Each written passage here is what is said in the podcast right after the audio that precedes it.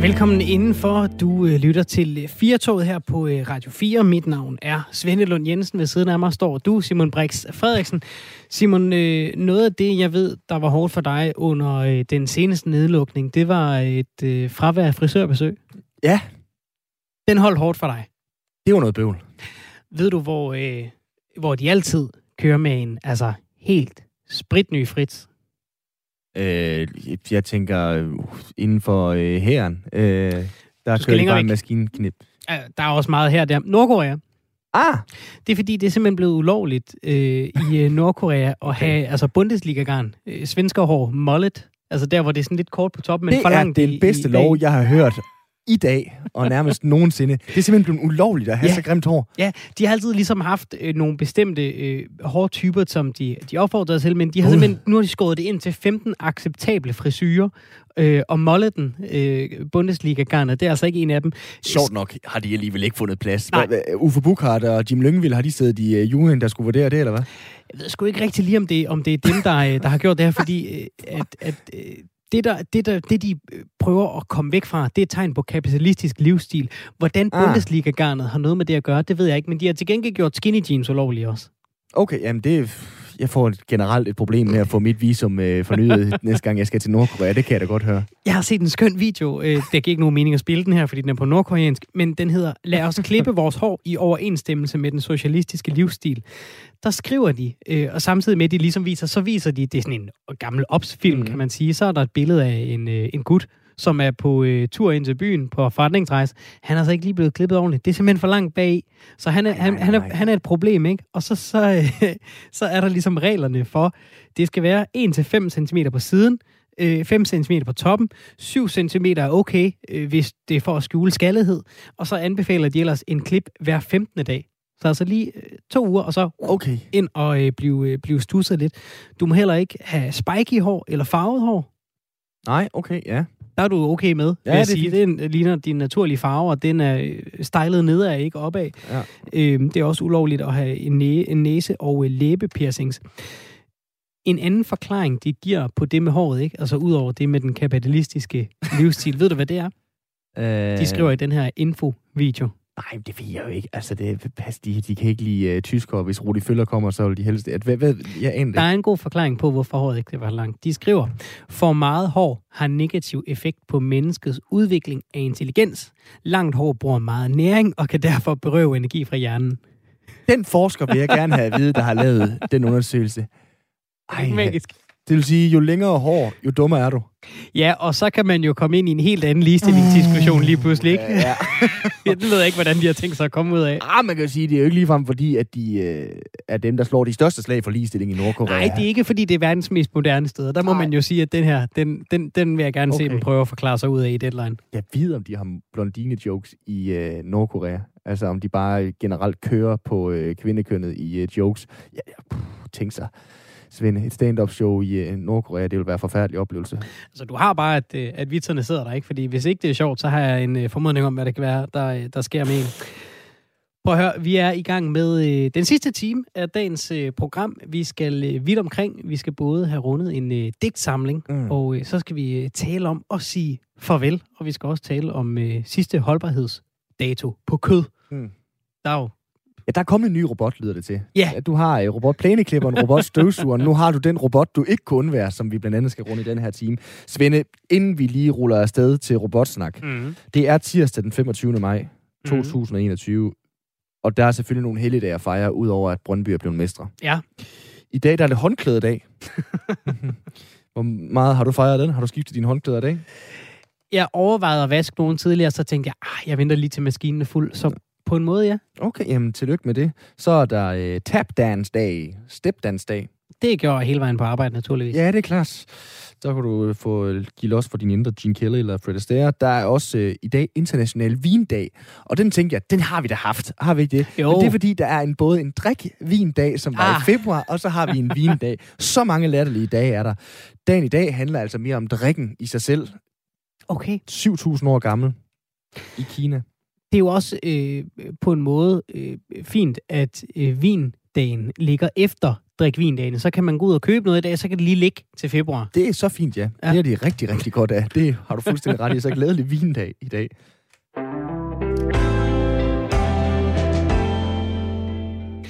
Hvert år smider vi i Danmark 43.000 tons fersk kød og fisk ud. Prøv lige at overveje det tal igen. 43.000 tons fersk kød og fisk. Det kunne egentlig godt spises, men øh, holdbarhedsdatoen er overskrevet, og derfor skal det i skraldespanden. Det, der ender i skraldespanden, svarer til, hvad 100.000 danskere i gennemsnit spiser på et år. For at undgå det, så har en forskergruppe fra Nano Syd på øh, Syddansk Universitet i samarbejde med en virksomhed nu opfundet et apparat, der kan måle meget præcist, hvor længe kød eller fisk kan holde sig, så vi kan undgå at smide det spiselige kød ud. Hvornår har du sidst spist, smidt øh, kød ud, Simon? Hvor du tænkte, ah, den kunne alligevel ikke være god i en bolo. er begunstiget af, at øh, jeg bor sammen med en, som er sindssygt god til at lave okay. restemad, faktisk. øhm, hvornår har jeg sidst? Det kan jeg simpelthen ikke huske, Jeg er faktisk, jeg er nogenlunde til det der. Det var virkelig skidt, dengang jeg boede hjemme, kan ja. jeg huske det. Jeg smidt 500 gram, øh, 500 gram okay. hakket okse ud i sidste uge. Det er altså forringt. Ja, det er det. Vi har øh, ringet til en øh, købmand, der er købmand i min købmand i Hylke uden for øh, Skanderborg. Brian Nielsen, velkommen til programmet. Tak skal du have. Du øh, er altså købmand. Hvor meget fisk og, og kød smider du ud om måneden? Vi smider meget ud. Vi smider omkring 3-4 procent af vores samlede omsætning ud i, i den der afdeling øh, hver måned. Hold da op. Så altså, det, bliver, det bliver til en del øh, i løbet af et år.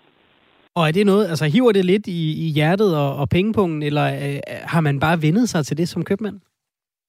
Nej, det jeg tror aldrig, man vender sig til at smide varer ud. Øh, og det er jo klart, at der er et økonomisk perspektiv i det, så, så vi har en interesse i at kan begrænse det. Øh, omvendt så har vi også en interesse i, at vi skal være sikre på, at de varer, vi sender ud til vores forbrugere, at de står inden for, for den rette kvalitet, når de kommer ud til slutbrugeren. Mm. Hvad har du gjort for at begrænse det i, uh, i tidens løb? For jeg går ud fra, det er noget, du har tænkt en del over. Jamen lige nu så bruger vi de værktøjer, vi har. Mm. Øh, og det vil sige, det er jo dem, at leverandørerne sætter på uh, produkterne i dag uh, med mindst holdbarhed eller sidst anvendelsesdato. Og det er jo det, vi kan forholde os til. Mm. Men jeg, op, jeg oplever jo ofte, at de egentlig kan holde sig måske dage, flere dage efter den her dato. Men, men der kan vi ikke rigtig forsvare os inden, da, vi ikke, da det ikke er målbart for os, som det er lige nu. Ej, det er jo så lige præcis det, som øh, der måske er nogen, der, øh, der øh, kan gøre noget ved. Det er nemlig på Nano Syd, som vi nævnte. Roana de Oliveira Hansen, du er lektor på Nano Syd på Syddansk Universitet og står i spidsen for en forskergruppe, som har udviklet et apparat, som netop kan måle på holdbarheden af kød. Velkommen til. Ja, tak for det. Hvilken, ja. hvilken betydning mener du, det her apparat kan få? Øh, så er den her virksomhed, som vi arbejder med, Aminik, har fundet, at det mangler en værktøj øh, i, i kulindustrien, øh, kul- og fiskindustrien. Så man, man har ikke en værktøj til at måle en præcis øh, udløbsresultat, så man bruger næse eller nogle øh, standardkurve og prøver at finde ud, hvis, øh, ja, hvornår det skal øh, ikke blive godt mere. Men, uh, men problemet er, at, uh, at selvfølgelig det vil altid være meget konservativ og forsigtig, og derfor er ofte uh, den her data, som, som står på pakken, uh, det, det, ja, det er ikke den præcise data, som man kunne spise kødet for, for nogle dage ekstra. nogle ekstra dage, ja. og, og prøv lige at forklare det her, det her apparat, I, I, har, I har fået lavet. Hvordan fungerer det så? Ja, så vi har en uh, mikrosensor, som han, der har en uh, nanoteknologi uh, på den her sensor. Og så uh, den, uh, den binder sig til en gas, som, som kommer fra kul. Så hvis uh, man har helt frisk kul, så den her gaskoncentration er meget lav. Men så når det begynder at blive lidt uh, mere gammel, så, så begynder at stige den her gaskoncentration, og så man kan måle det med vores apparat, og så man kan uh, forudse, hvornår faktisk bliver det dårligt. Så, så det kunne godt være en uh, mere objektiv um, uh, værktøj til kulindustriet. Ja. Og hvor præcis er den? Ja, så, så den her apparat, vi har lige nu, så det kan sagtens bruge til kød, som man har i, øh, ja, i, i detail, øh, detailhandler og restauranter eller hjemme også. Uh, ja, og så nu vi har fået en, en bevilling fra, fra det danske uh, forskningshold, så vi kan prøve, vi vil udvikle en endnu mere præcis, så man kan måle helt ned i produktion hvor gaskoncentrationen er meget lav. Så det er det, vi arbejder nu på. Og så vi, ja, vi, vi, vi, vi udvikler det også i, um, og anvender det i i, i den her del af værdikæden, som det er kulproduktion. Ja, hvad er perspektiverne i det? Altså, er, er det noget, som, som man ideelt set har i, i, i, i en hver sådan dagligvareforretning, eller købmand, som, som, som, Brian, som Brian har? Eller er det noget, som, mm-hmm. som man kunne have derhjemme og selv holde styr på det? Så ville vi jo kunne skære helt ned på, på spillet, tænker jeg. Ja, så, øh, ja, så vi har her på, på SDU en god samarbejde med den her virksomhed, som som, som vil uh, sælge det, og så øh, er også meget intens med i udvikling. Uh, og ja, så det, det produkt, det har nu, så det har ud i uh, eller nogle uh, pilot, uh, uh, for eksempel Øh, på restauranterne og også øh, supermarkedet. Og så den øh, er blevet nu op, det er ved at blive optimiseret til den her del af detailhandel og restauranter. Uh, men man kunne sagtens bruge det også hjem. Uh, men uh, så til at bruge til uh, produktion, så, så, så det skal vi lige forske lidt mere. Men vi er i gang med det. Og sådan rent praktisk, altså når man nu er, er sådan en, en købmand som Brian Nielsen, som vi er med på den anden linje øh, og, og skal tale med lige om lidt igen, når han står nede i sin øh, købmandsbutik, hvordan kan han så rent faktisk, altså skal han åbne kødpakken, kan den måle det udenpå, altså hvordan og hvorledes øh, fungerer den sådan helt praktisk?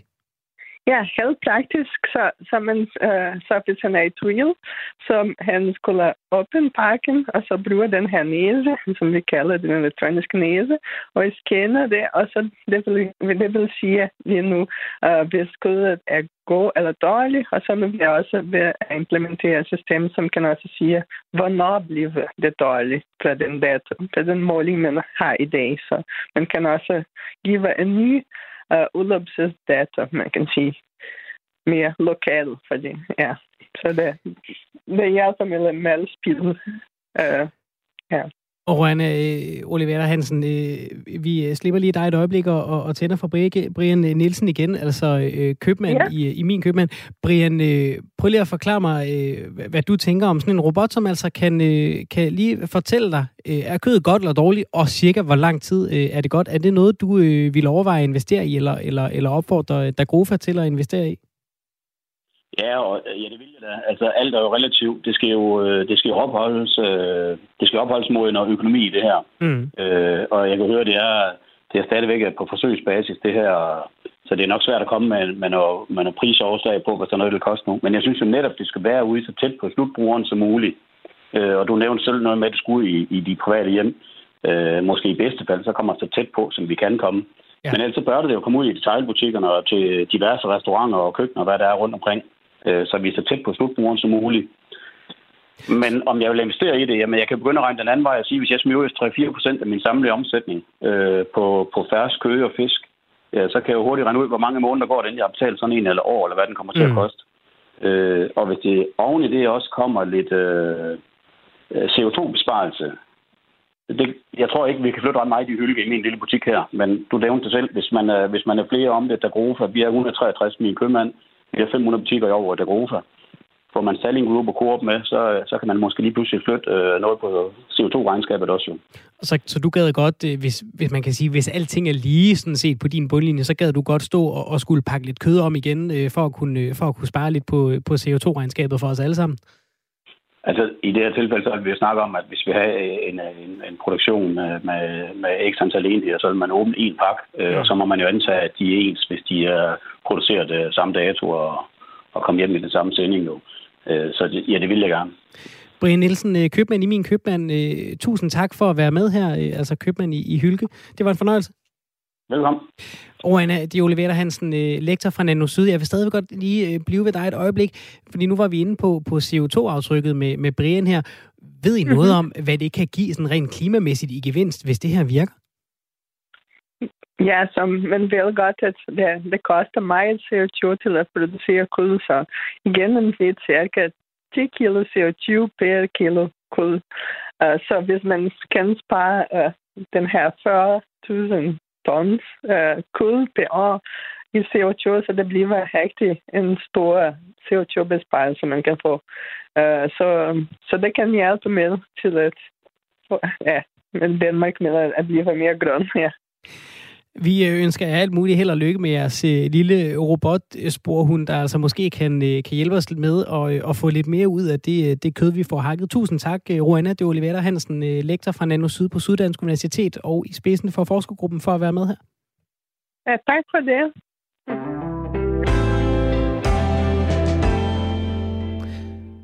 Vi skal til Brøndby igen, Svende. Ja, det skal vi.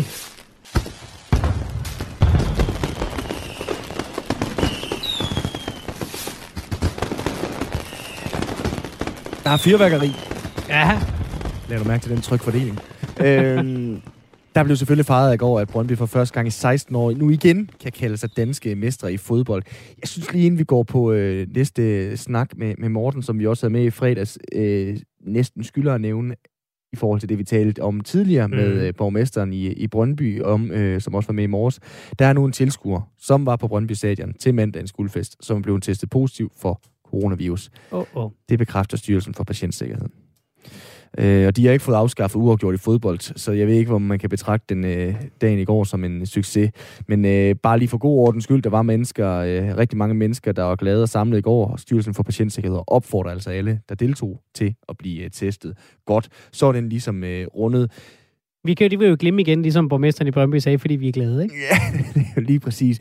Men de skal jo et eller andet sted også have lov til at være glade, fordi mm. for første gang i 16 år, der blev Brøndby altså med den her 2-0-sejr på Brøndby Stadion over FCN, danske mestre, foran FCM og FCK. Mm. Så har vi styr på den bogstavleg. Men øh, spørgsmålet er, om det egentlig er anderledes nu pludselig at være mester igen. Den her gang lidt som en underdog, fordi Brøndby var der jo ikke mange, der havde regnet med. Måske ikke engang Brøndby-fansene selv, eller hvad, Morten Svend? Velkommen til. Tak skal du have. Havde du regnet med det her et eller andet sted, inden sæsonen gik i gang? Overhovedet ikke. Øh, jeg tror øh, næsten, at ej, jeg var måske ikke i tvivl om, at vi ville komme i, i mesterskabsspillet, øh, men, men jeg havde i hvert fald ikke rigtig regnet med medaljer heller, tror jeg. Så er det på sin plads at sige tillykke med mesterskabet. Tak skal du have. altså et eller andet sted ængstelig og forventningsfuld var jo nok den stemning, du var i inden øh, kampen. Altså er det jo forløst og fattet nu, eller er det stadig ikke helt gået op for dig? Jeg tror, øh, altså det var selvfølgelig en kæmpe, kæmpe forløsning i går, men, øh, men nej, jeg tror ikke helt, det, det er gået, gået op for os øh, endnu. Jeg har lige optaget øh, Brøndby, øh, og ja, vi var alle sammen lidt målløse. ja, det er jo den podcast, du er, du er med til at lave. Morten, øh, ja. prøv lige at tage os med. Altså, vi, nu kommer vi til, hvordan det er blevet fejret i løbet af vores snak her, men tag mig lige med ned i sådan... Det er sådan anden halvdel af første halvleg, der hvor, der hvor Hedlund og Ure begge to lige har brændt på nærmest frit mål. Øh, hvor bange var du der? Jeg var øh, ikke rigtig bange, faktisk. Okay. Altså, selvom, selvom de, de, de brænder nogle, nogle kæmpe chancer, så, så var jeg ikke på noget tidspunkt egentlig rigtig i tvivl om, at, at vi, vi skulle nok ende med at vinde den kamp. Øh, men altså, det er da klart, at det der er specielt, da, da Michael Ure brænder den her gigantiske chance. Man når da lige at tænke, er det virkelig en af de dage? Er det, øh, er det forbandet som, som i Horsens? Ja, ja præcis. Øh, det var det heldigvis ikke. Hvordan var kampen at se, Morten? Øh, det var, en, altså, det var en god kamp. Vi spiller jo egentlig, spiller en rigtig god kamp. Øh, og ja, heldigvis får vi også øh, scoret, men man sidder der lidt med, med følelserne ude på tåret. Øh, så da ellers vi, vi først kom foran, der, der begyndte man at sådan rigtigt at, at, at tro på det. Ja, nu siger du vi. Hvem så du kampen med? Jeg så det sammen med øh, nogle øh, venner, som øh, jeg plejer at være på stadion med. Der var bare ikke nogen af os, der havde fået billetter til, øh, til i går. Så øh, vi så den i, øh, i en lejlighed. Faktisk øh, hos øh, Niels Frederiksen, Brøndby-trænerens øh, underbo. Så, øh, så det, var, det var selvfølgelig meget, meget festligt. Vi var lige oppe og, og kysse dørmåtten både før og efter kamp. er det bogstaveligt talt? Ja, ja, selvfølgelig. og øh, efterladet en, en god flaske, flaske vin til ham, som, som tak for, for at være med til at, at slukke 16 års tørke. Jeg glæder mig til at se interviewet, hvor Niels Frederiksen siger, at han øh, i øh, går morges inden kampen var sikker på, at det ville blive øh, en, en dårlig dag, fordi han trådte i en hundelort, da han var ude at gå med hunden øh, om morgenen, og derfor øh, havde en beskidt dørmåt derhjemme og var sikker på, at det ville blive noget møg. øh, Morten, øh, øh, prøv, lige at, prøv lige at sætte nogle flere ord på, øh, altså hvordan har de sidste 24 timer været, altså efter, efter kampen blev fløjtet af? Øh, festlig øh, og, øh, og lidt, øh, lidt hårde til morgen. øhm, men øh, det, er, det er de bedste tømmermænd, jeg, jeg nogensinde har haft, tror jeg. Hvordan fejrede I det? Jamen altså, vi, vi, øh, da vi ellers havde stillet den flaske vin op på, så tog, så tog vi en taxa til, øh, ud til, til Brøndby øh, og havde nogle, nogle øl med, og så mødtes vi jo bare med nogle af dem, vi kender, øh, ude ved, ved hytten, som er ja, Brøndby Supports klubhus. Ja, den fællesskab og samhørighed, som der jo er for fodboldfans, og selvfølgelig i særdeleshed for jer Brøndby-fans, en dag som i går. Altså, du har jo fortalt, at, øh, at du så kampen øh, sammen med nogle af dem, du var i, i Horsens med i 2018. Samtidig så har I facetimet under kampen med et par venner fra øh, Athen og, og Fanø. Altså, hvad er det for en fællesskab, I fik lov at få forløst i går? Jamen, ja, jamen det, det er jo på mange måder lidt, lidt, lidt åndssvagt, at, øh, at, at fodboldspillet kan gøre det ved en, men, men vi har jo øh, ja, en fantastisk øh, øh, ja, sammenhold og, og fællesskab, øh, som, som bunder i den her kærlighed til, til en fodboldklub. Mm. Og nu så vi så øh, øh Niels Frederiksen med en øh, mesterskabsmundering i går, der var i Aviator øh, solbrille øh, på, på tv. Hvordan var din øh, festmundering? Var det bare en gammel Brøndby-trøje med Vesand, eller hvad gjorde du? Nej, det var... Øh, de har, de har jo Brøndby lavet sådan nogle legendetrøjer, øh, hvor man hylder de tidligere klublegender. Så jeg havde Per Nielsen legendetrøjen på i går. Per Per. Øh, og den havde jeg også på torsdag. Øh, og ja, havde den ikke vasket i, i mellemtiden. Det gik jo så godt torsdag, så jeg tænkte, det må vi, det må vi hellere lige øh, hold. Ualmindelig glad for det her, det er radio nu, Morten, så vi ikke kan øh, lugte den øh, Per Nielsen-trøje, som du måske stadigvæk øh, sidder i. Hvad ved jeg? Et eller andet sted, som vi rundede her i starten, om, er det jo et specielt mesterskab for Brøndby, som, øh, nu må du rette mig, men i jeres selvforståelse er I vel den største klub i Danmark. I var de første, der ligesom bankede porten ind til Europa. I var de første fuldtidsprofessionelle, havde lavet mange af de landsholdsspillere, som øh, vandt EM92 osv. osv. Men alligevel er jo de sidste par år blevet distanceret af både Midtjylland og FCK, både økonomisk og selvfølgelig også med titlerne. Er det anderledes at være mester som underdog? Øh, ja, det er det. Øh, altså i da vi vandt sidst i 2005, der var det jo sådan lidt, at det, det regnede man jo bare med, at vi ville gøre. Øh, der troede man jo på det hvert år, at øh, nu, nu, nu må det være. Og så blev det som regel afgjort i noget, der minder om næst sidste spilrunde i en kamp mod FCK, øh, hvem der skulle blive mester. Øh, og øh, i år, ja, som sagt, der var jo ingen af os, der havde troet, at det her det var muligt. Mm. Øh, og det var jo nok også først nærmest i torsdags efter sejren over AGF, at øh, jeg selv begyndte at tro på det. Men er det en anderledes selvforståelse, øh, du og øh, mange af jer andre Brøndby-fans har fået de sidste par år, fordi I har været øh, helt ude på kanten, som I var i Horsens for, øh, for mange år siden? Øh, det er, altså, jeg tror stadigvæk, at vi synes, at vi er, er de største herhjemme. Mm. Øh, men øh, vi er også klar over, at vi sådan sportsligt ikke har været de bedste øh, i, i et stykke tid. Der lyver tabellen jo, øh, jo ikke, mm. øh, og øh, vi har heller ikke nødvendigvis fortjent mere. Øh, så, så, så på den måde er det jo... Jamen det er, I undskyld, hvis jeg er lidt, øh, lidt, lidt øh, usammenhængende, men jeg, jeg tror ikke helt, det er gået op for mig, det her. Jo. Øh, det, er, øh, det er en fuldstændig vanvittig følelse øh, at rende rundt med. Øh, og jeg ved ikke rigtig, hvornår det kommer til sådan at få en fælles sig fuldstændig. Men, øh, men det, det var... Øh, Ja, det var en vild dag i går. Det er helt suverænt, Morten. Det er derfor, vi har ringet til dig jo. Det er jo for at få en usammenhængende fans uh, gengivelse af 24 timer. Og nu kan jeg jo så provokere dig lidt, så kan vi jo se, om du bider på den. Men, men er der noget småklubsmentalitet over den fejring, I nu har, på trods af, at I har været så store i så mange år, men nu vinder det her mesterskab så overraskende? Øh, det ved jeg ikke, om, om der er. Jeg tror der er sådan set også, at øh, man fejrer øh, mesterskaber i, øh, i både Herning og, og på Østerbro.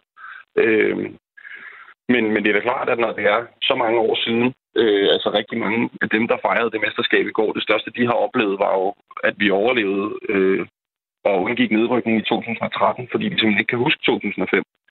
Øh, så der er jo ja, en kæmpe forløsning for rigtig mange i det her. Hvad tænkte øh, du, øh, da du så øh, fansen storme banen, så spillerne måtte søge tilflugt i omklædningsrummet? Der er noget, jeg lige at tænke, åh oh, nej, øh, lad nu være, ikke, ikke, ikke nu. Øh, men det gik heldigvis sådan relativt hurtigt øh, i, sig, i sig selv igen. Men jeg nåede da lige at tænke, det, det er simpelthen løgn, det, det skal, skal ødelægge for af. Morten, hvornår skal vi ringe til dig for, at du er fattet? Øh, giv, mig lige, giv mig lige et par dage. det er godt. Tusind tak, øh, fordi du var med her, Morten Svend. Tillykke med mesterskabet. Tak skal du have. Vi tak. håber ikke, der går 16 år, før vi taler med dig igen. Nej, det håber jeg sgu heller ikke. Hej, Morten. Hej.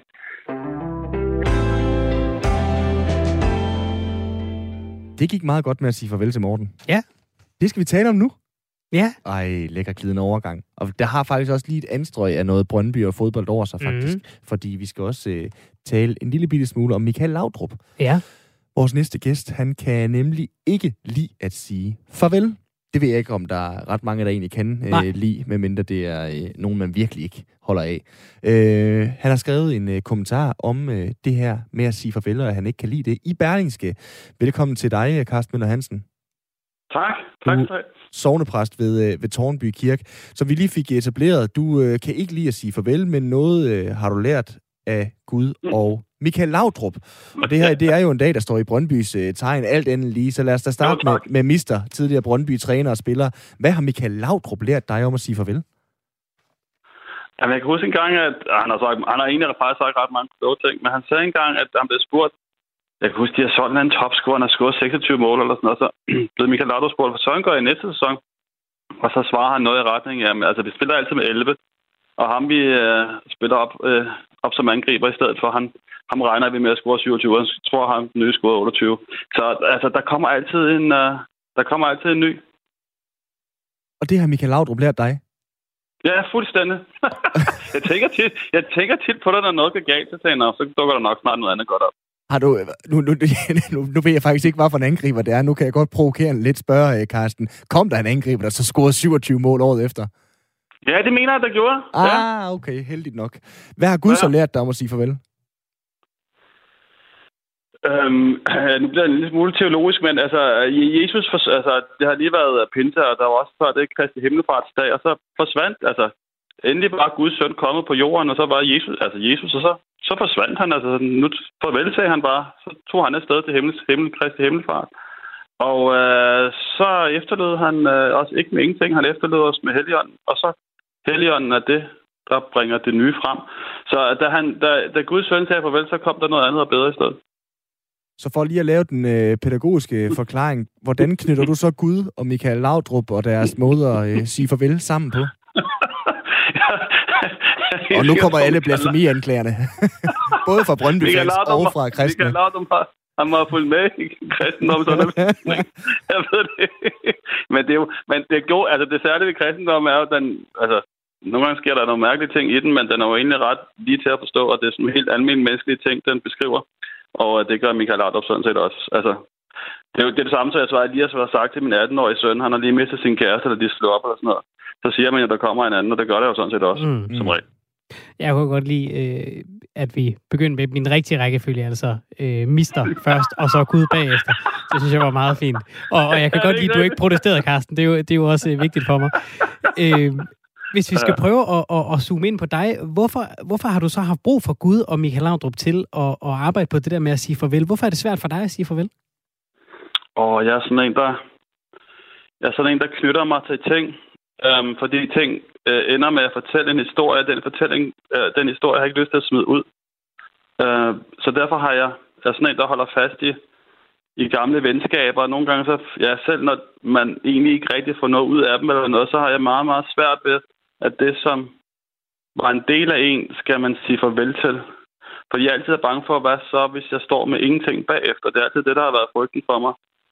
Øhm, og derfor har jeg egentlig holdt fast i måske også for mange ting, som jeg burde sige farvel til, fordi hvis man beholder noget i lang tid, så er det jo meget fint, men så har man det stadig, men det kan jo også, altså det gamle der, man holder fast i, kan også blokere for, at der kommer noget nyt. Altså hvis du, hvis du kun har en fredag om, om måneden til at se nogle venner, fordi du har travlt med andre ting, og du kun ser dine gamle venner, så får man sådan set aldrig rigtig nogle nye venner.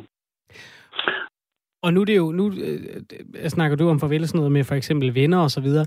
Øhm, ja. Kan du skille øh, privatkarsten ad fra arbejdskarsten? Fordi jeg tænker, hvis man har svært ved at sige farvel, så har du valgt et arbejde, hvor du er en del af alle os andres øh, farveler også hele tiden. Ja. Altså, ja. Ja. kan du skille det ad på en eller anden måde? Ja, men, men øh, det er også det, jeg altså lige efter Michael Lauber, der kommer Gud. Og, og øh, jeg, jeg kan virkelig, virkelig godt lide den øh, kristne historie og fortælling om, at selv når vi dør, så kommer der noget nyt bagefter. Så jeg siger farvel næsten hver dag over i kirken. Men øh, det er også altid, altså fladet er står på halv, når man kommer til kirken, men man, man rejser det jo. Altså, det er jo en fejring af livet at holde en begravelse. Og vi slutter altid godt, altså vi slutter altid med forestillinger om, at vi skal ses igen. Så altså, jeg lærer at sige farvel hver eneste dag. Jeg, nogle gange har mig selv mistænkt for, at måske var det derfor, jeg skulle blive præst, eller altså, jeg, jeg kan ikke undgå at hele tiden at komme ind på det der farvel der, og håber altid, at, at der er noget andet, som viser sig som noget nyt. Nu startede vi jo heldigvis med at både grine og smile en del over, over de første par anekdoter, du fortalte, Karsten. Men jeg kan jo ikke alligevel lade være med at tænke, nu når vi har fat i dit erhverv som præst, og du er så tæt på døden, som du er. Hvordan ja. forklarer du, øh, hvis det nu var øh, mig eller en anden pårørende, der kom ind til dig med en, som, øh, som var død fra os, og som jeg så skulle sige farvel til? Fordi det kan vel ikke nødvendigvis være nemt at forklare, hvordan man får sagt farvel til vedkommende, bare ved at nævne kristendommen eller Michael Laudrup? Nej, nej, det er, nej, det er, nej, det går ikke. Altså, jeg plejer ikke at nævne Michael Laudrup til begravelsen. Fair nok. slet, ikke, slet ikke, hvis det er en FCK-fan. Uh, men uh, um, jamen, det er heller ikke bare noget, man kan sige. Altså, men en begravelse er jo så set, som jeg sagde, en, altså, jeg er ikke interesseret i døden, og det er faktisk heller ikke så meget forvældet, jeg er interesseret i. Det er mere det der, hvordan fastholder vi også det gode, som der var Altså en, en begravelse er en fejring af livet, mm. og også en fortælling om det liv, der bliver levet. Hver begravelsestale bør ikke handle om døden, men den bør handle om det liv, der bliver levet, så vi kan tage den fortælling videre. Og øh, det er jo sådan set håbet altid, at det, man siger farvel til, tager man jo alligevel med sig på en eller anden måde. Mm. Altså, de vi mister, deres historie bærer vi jo med os. Og den kærlighed, det gav os, er jo også den, vi tager af og giver til vores næste, altså til vores børn, eller vores familie, eller hvem vi end møder. Altså, vi tager altid noget med os, men samtidig må det ikke, håber jeg altid, at hvis vi virkelig skal give den kærlighed videre, som vi ville have haft, eller har til den afdøde, mm. så må det nærmest være vores pligt at give den til nogle andre. Og på den måde bliver det, som vi havde, og ikke kan længere, givet til nogle andre. Og det synes jeg er at sige farvel og fortsat leve. Giver det mening? Ja, det synes jeg. Mm. Øhm, I forhold til øh, dit arbejde som sovnepræst, altså det er jo ikke alle, der øh, på samme måde som dig kan, kan trække på, på Michael Laudrup og Gud lige ved hånden, når de skal sige farvel. Øh, hvordan oplever du det, når andre har svært ved at sige farvel og, og kommer forbi dig? Um, altså, jeg oplever det ofte som, at folk faktisk har, også har utrolig svært ved at sige farvel. Altså, når, når, hvis du tager på et plejehjem, så er det sværeste jo faktisk den der, synes jeg, den der stemning af, at man øhm, besøger nogen, man ret beset godt ved, skal, at man er ved at sige farvel. Altså, man er jo mentalt ofte ved at sige farvel, når man besøger nogen på et plejehjem. Mm. Og det kan være så svært endelig at tage det endelige farvel. Altså, det, det er ofte, vi siger jo næsten aldrig farvel. Vi siger jo altid, at vi ses. Også selvom vi ved, at det ikke vi ikke ses. Altså, Mm. Folk har virkelig svært ved det der farvel, og nogle gange kan man også være for, kan man også være låst i nogle forhold, som, eller, ja, som, som gør, at man ikke rigtig kan komme, komme videre fra dem, man bliver låst fast af dem. Og der tror jeg faktisk nogle gange, det der, altså, ture sige farvel, at er et stort ord egentlig også, men jeg øver mig selv i det. Jeg er ikke specielt god til det, kan du høre. Men, men gør vi ikke det alligevel? Altså øver os i at sige uh, farvel? Fordi jo. det skal vel være forbandet svært at sige farvel, uanset ja. om det er en ja, bedsteforælder på et ja. plejehjem, eller ja. hvad det er. Jo. jo, men vi øver. Jeg tror, at livet er ens. altså uden vi ved det, så øver vi os næsten hver dag. Det tror jeg faktisk. Altså det, de der små ting, vi lægger mærke til, som vi faktisk også mister. Altså også siger farvel til. Nogle gange skifter vi så skifter vi arbejde. Vi har været glade for at være der i lang tid. Det er faktisk også utroligt svært at skifte arbejde. Altså, jeg har været i den samme kirke i 15 år. Jeg, jeg har mig selv mistænkt for at blive her øh, det meste af mit liv, fordi jeg måske grundlæggende ikke... Jo, jeg er glad for det, men meget glad for den der. Men jeg er egentlig også bange for at sige farvel til det. Carsten øh, Møller Hansen, sovnepræst ved Tornby Kirke. Det har været øh, både meget interessant og en stor fornøjelse at tale med dig. Vi er nødt til lige at øh, spørge om én ting her til allersidst, og det er ikke et farvel, det er et gensyn. Øh, vi har været inde på det et par gange, at øh, det er, no, det er nogle tid siden, øh, Brøndby har vundet mesterskab. Jeg kan forstå, at du har velsignet dem fra øh, Tornby Kirke øh, tidligere på måneden. Hvor meget føler du, du har en finger med i spillet her? Ja, det var fedt. Ja, men jeg tror, jeg, jeg tror altid på, jeg tror altid på det. Jeg tror altid på, at vi vinder, og så var den der. Uh, jeg, jeg, jeg, sagde noget i retning. Jeg tror ikke, Gud går op i fodbold, men uh, det kan være, gør det alligevel. Det gør han til mesterskabspokalen. Carsten Møller Hansen, tusind tak, fordi du var med her. tak skal jeg. Hej. Sovnepræst ved uh, Tornby Kirke, altså. Det kan være, han sad og, øh, og sendte et par øh, velsignelser afsted under kampen i går. Ja, det øh, tænker jeg, at der var øh, brug for. Det kan også være, at der røg en enkelt forbandelse eller to. Det tror jeg heller ikke, præster holder sig for gode til ikke at gøre undervejs til Michael Ure måske. Hvem med? Kunstig intelligens, det forbinder de fleste af os øh, nok med noget, der hører til i industrien, eller måske inden for IT. Men nu er det også rykket ind i øh, kunsten. Tobias V. Larsen er øh, digter og har udgivet flere bøger, men nu har han som den første i Danmark også skrevet en digtsamling, hvor kunstig intelligens er medforfatter. Det lyder rasende interessant, derfor er vi også nødt til at have fat i Tobias V. Larsen, forfatter til Hud 7, den første bog i Danmark, hvis medforfatter er kunstig intelligens. Velkommen til programmet, Tobias. Jo tak. Kan I høre mig? Ja, det kan vi. Prøv lige at forklare med dine egne ord, hvad, øh, hvad det er, du har begået her. Jo, men altså, jeg har skrevet en digtsamling, øh, hvor jeg behandler emnet kunstig intelligens øh, ud fra et scenarie. Jeg skriver et sådan lidt sci-fi-agtigt scenarie frem, øh, hvor jeg forestiller mig, at der er blevet skabt sådan en overmenneskelig kunstig intelligens, og at øh, mennesket så stille og roligt erstattes.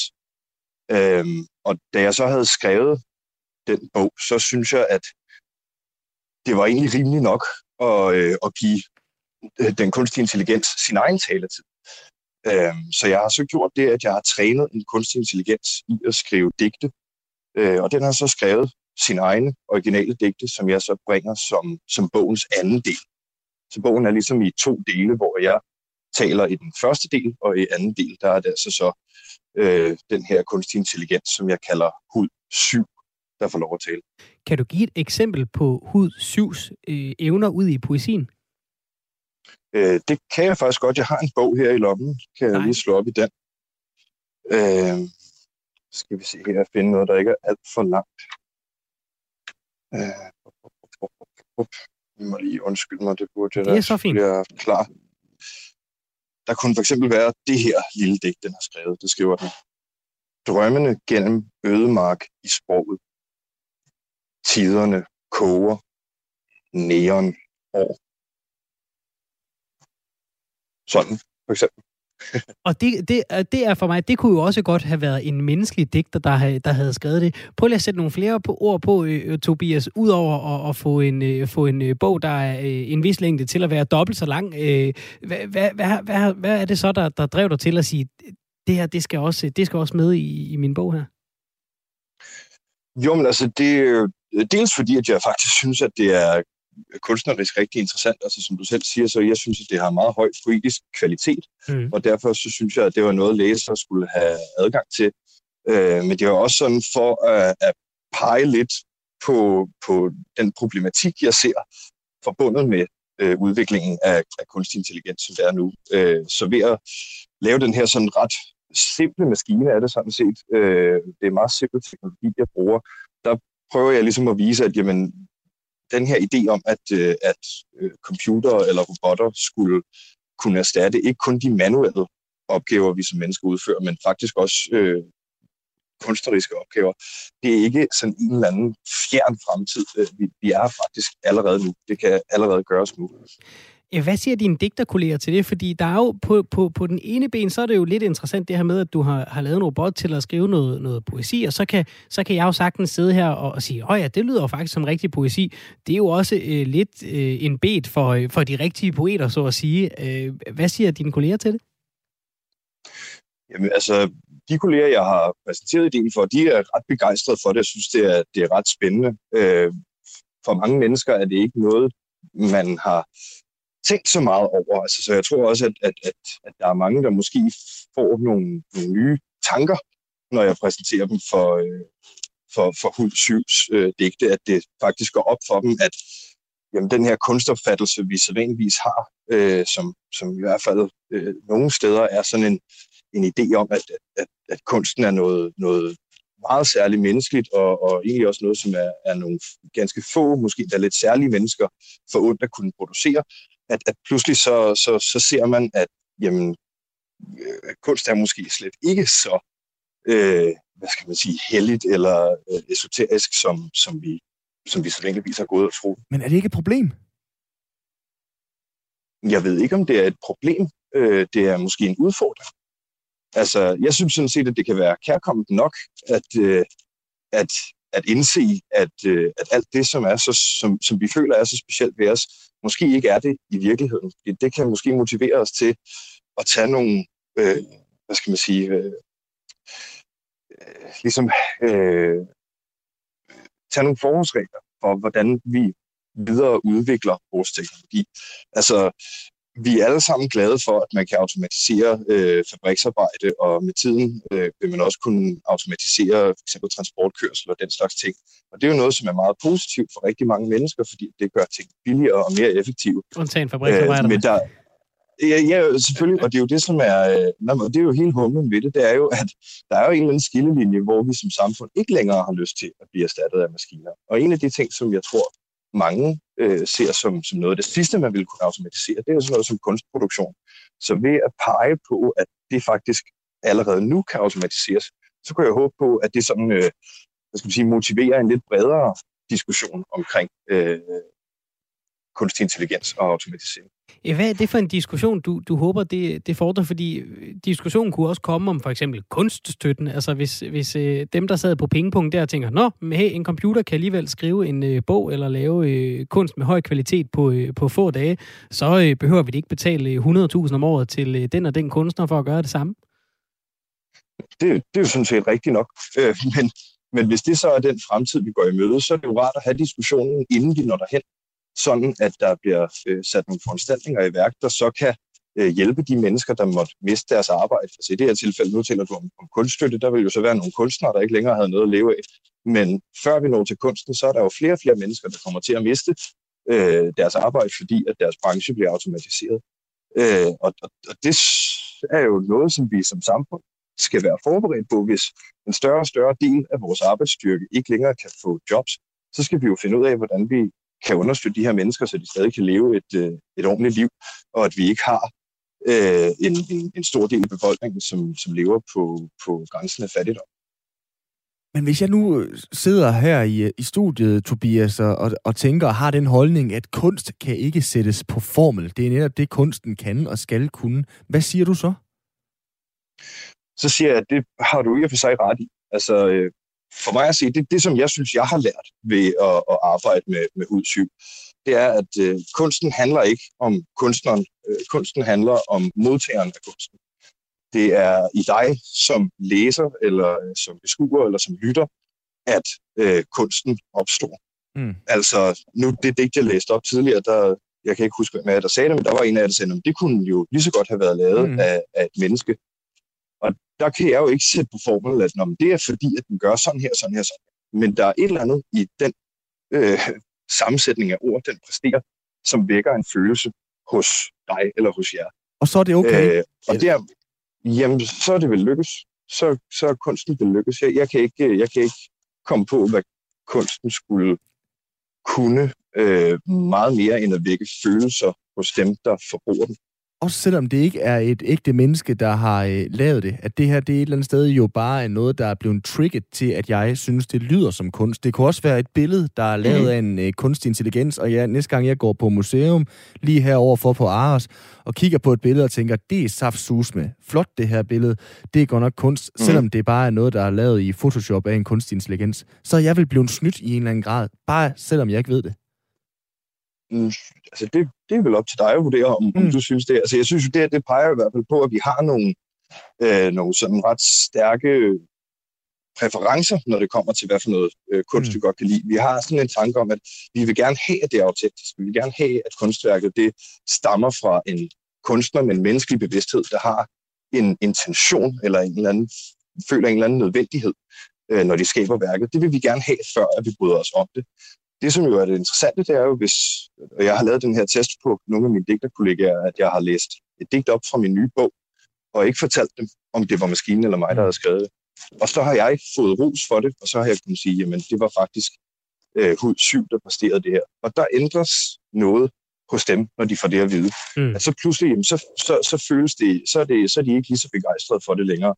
Og det synes jeg jo er, er rimelig nok. Altså, jeg har de samme fordomme, men, øh, men det er jo lidt unfair over for digtet, synes jeg, at det pludselig skulle være dårligere, øh, blot fordi man finder ud af, hvem, hvem, der har, hvem der har lavet det. Det er jo det store tæppefald på en eller anden måde, hvor man går rundt og, og, og lader som om, at man har forstået noget på et højere plan, og så, ah, nej, det var hud 7. Åh, oh, nej, nej, puha. Lige præcis.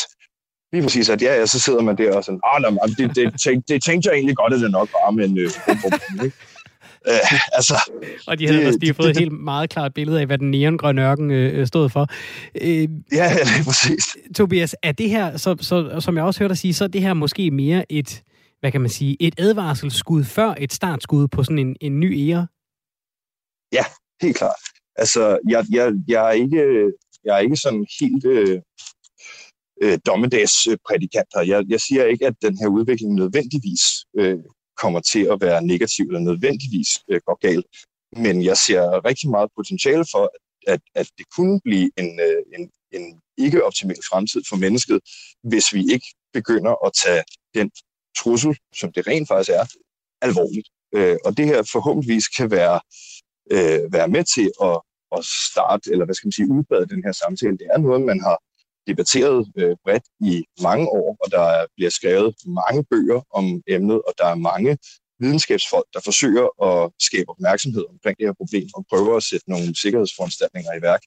Men man kan sige, det er jo ikke alle mennesker, der måske sidder og læser øh, lange øh, non-fiktionsbøger om øh, øh kunstig intelligens og hvordan den teknologi virker. Så måske så øh, kan man ramme nogen ved at putte det ind i en sådan lidt, lidt mere let slugelig indpakning. Ikke at jeg nødvendigvis tror, at digte som sådan øh, opfattes som let slugelig, men, men jeg tror i hvert fald, at der, der er flere, der vil få adgang til, øh, til den her problemstilling øh, gennem var der, nogen, var der nogen steder i løbet af, af dit skrivearbejde med Hud 7, hvor du øh, selv blev en lille smule chokeret over, hvad den, øh, hvad den kunne finde på at spytte ud? Absolut. Så absolut. Altså, øh, hvis jeg har tid, kan jeg fortælle en lille anekdote. Meget at, øh, altså, Øh, Hudstyv er trænet på mit eget forfatterskab. Det vil altså sige, det er en algoritme, hvor man kan uploade noget tekst ind i den. Så læser den den tekst, lærer at genkende nogle tekstmønstre, og så genererer den så originale tekstmønstre ud fra det. Og den har så fået mit forfatterskab som input, og kun mit forfatterskab som input. Og der sad jeg oppe i et sommerhus, og jeg uploadede øh, den her tekstmængde ind i maskinen, og gik så en tur med min hund. Det tager en times tid for den der maskine lige at tykke sig igennem øh, den tekst. Og da jeg kommer tilbage, der står den så og er klar til at skrive, og jeg trykker på en knap og beder den om at gå i gang med at skrive. Og det første, den skriver til mig overhovedet, det er, der var en verden, der er en verden, og her er en krop, og her er, og her er, og her er. Det er mit liv, der er mit liv. Og der, der havde jeg det ærligt, som om jeg ikke længere var alene i det sommerhus. Øh, det, det, det, det var en, øh, altså det var, det var, ja, det var virkelig chokerende at se. For trods af, at jeg jo godt ved, at det, som I selv sagde, et eller andet sted er tilfældigt, så virkede det jo som om, at, at, at den faktisk reflekterede over øh, sig selv og, og den position, den nu var blevet sat i. Det er meget voldsomt, øh, synes jeg, Tobias. Det er ret vildt, ikke? Jo. Prøv at høre. Hånden på hjertet, ikke? Hvem har skrevet ja. den bedste digtsamling, dig eller Hud 7? Øhm, øh, jamen, altså, hvis jeg skal være helt ærlig, så synes jeg faktisk, at Hud 7's øh, afdeling i bogen er mere interessant. Det, det er simpelthen en, en, det er en vildere poesi, og det er, og det er, noget, og det er noget helt nyt. Jeg, jeg kan mit fag, men, men, men, øh, men jeg må være ærlig og indrømme, at, at jeg, jeg har præsteret en... en det, det er måske et, et, et tital, hvis jeg skal være flink med mig selv, men, øh, men men Hud 7 scorer altså øh, helt klart en toller. Ja, det var faktisk mit øh, sidste øh, spørgsmål. Det er jo det her med, hvis nu at øh, modersmålprisen den blev uddelt til en kunstig intelligens, eller hvad ved jeg, øh, de gyldne laverbær bliver uddelt til en kunstig intelligens, ja. hvordan vil du så have det som forfatter digter med at tabe til artificial intelligence? Det vil jeg have det helt fint med. Altså, øh, jeg, som I jo kan fornemme, har jeg beskæftiget mig meget med emnet, og, øh, og, og, og jeg kan mærke, at, at sådan, min empati begynder stille og roligt at række ud over blot mennesker og dyr, og, og, og til faktisk også at omfatte de her øh, nye liv, der, der snart kommer til. Øh, og, øh, og, og, hvis, og hvis sådan en kunne få de gyldne laverbær, så vil jeg da være glad på, på dens vegne, ligesom jeg ville være det, hvis, hvis det var en anden forfatter. Jeg håber, Hud 7 vinder de gyldne laverbær, mest fordi det kunne blive et sprængfarligt interview på uh, Bogforum 2021. Med Siri. Tobias, det kunne det i hvert fald. Tobias V. Larsen, uh, digtsamlingen Hud 7, den udkommer i morgen. Tusind tak for at være med her. Det var uh, voldsomt interessant. Jamen, tak for, at I ville have mig med, og ja, tak for, at jeg måtte være. Ja, selvfølgelig. Held og lykke med, med digtsamlingen. Jo, tak. I må have en god dag. I lige måde. Svende, jeg har lige vendt min øh, skærm over til dig. Hvad synes du om det øh, billede, jeg lige har vist dig? Det ligner en øh, form for deform hund, øh, med, måske med et grisehoved, eller også så sidder den kigger op. Det, det er vel sagtens en deform hund. Der er i hvert fald noget hund over det. Det er en kunstig intelligens, der har lavet det. Altså, Nå. det er simpelthen noget, der vinder frem, det her, som Tobias også var inde på, generelt inden for kunstverdenen. Kunstig intelligenser, der skaber kunst. Så næste gang du går på ARA, så kan du se en uh, udstilling af Siri, måske. Hvem ved? Jeg synes, det er spændende. Det er jeg, kunne, jeg, kunne se, jeg kunne se dit ansigt hele vejen igennem. Du synes, at det er meget spændende. Jamen, det er jo mest fordi, at lige i øjeblikket, der er jeg ved at læse Dan Brown, og så kan folk godt korse sig fuldstændig med hans ja. seneste bog om Robert Landon, den hedder Oprindelse, og den beskæftiger sig faktisk med det her, fordi en af karaktererne deri, det er en kunstig intelligens. Ja. Og foregriber noget af den her øh, udvikling og så videre, der skaber kunst og så videre. Det er, øh, det er sindssygt interessant i en ikke særlig velskrevet bog, men sådan er det. Nu har du sagt, at øh, du læser den Brown, så vil jeg godt sige, at jeg vil godt låne den efter dig. Jeg synes også, de plejer at være meget interessante at læse. det gør de også. Vi har ikke uh, forfærdeligt meget tilbage på uh, programmet for Nej. i dag, Svende. Vi gør det igen i morgen. Skal vi ikke gøre det? Det synes jeg. Det synes jeg er en uh, strålende idé. Der er måske ved at være lidt flere Brøndby-fans, der har uh, fattet, hvad det rent faktisk er, der er sket. Og måske er de i mere end en forstand også positive, Svende. det kan være. Forstår du den? Ja, den forstår jeg godt. Ja. Vi er øh, tilbage i, øh, igen i morgen. Inden vi slutter helt af, så skal vi have øh, et øh, lille stykke med specialklassen, og så får den naturligvis også øh, nogle nyheder. Simon, hvis nu en af os bliver syg i morgen, ikke? Mm. tror du så, at vi kan køre en øh, kunstig intelligens? Du lytter til Firtoget. og her er, og her er specialklassen og øh, nogle nyheder. Tror du, det kunne fungere? Det vil virkelig være skræmmende. Det vil et problem, vi vil miste øh, vores arbejde i løbet af 0,5. Ja, lad os lade som om, at vi aldrig har snakket om det. Her får du lidt fra specialklassen. Tusind tak for i dag. Du lytter til specialklassen.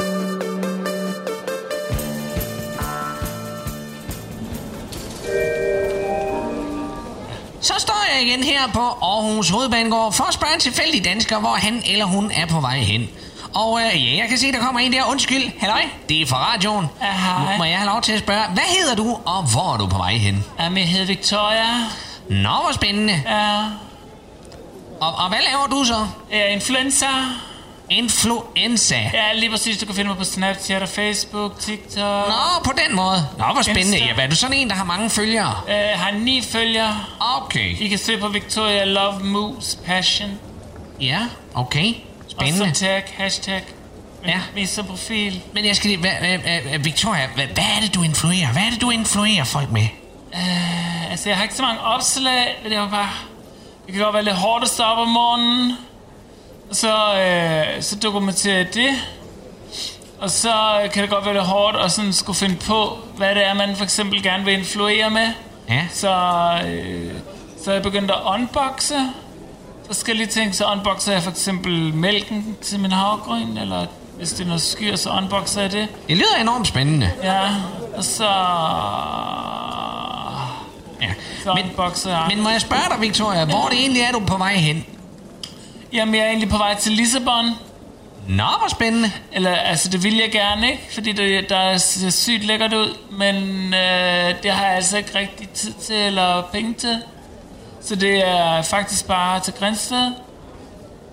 Hvad sker der i Grænsted? Det finder jeg ud af, når jeg kommer. Det er også sådan, som jeg influerer, ikke? Jeg skal besøge min farmor. Ja.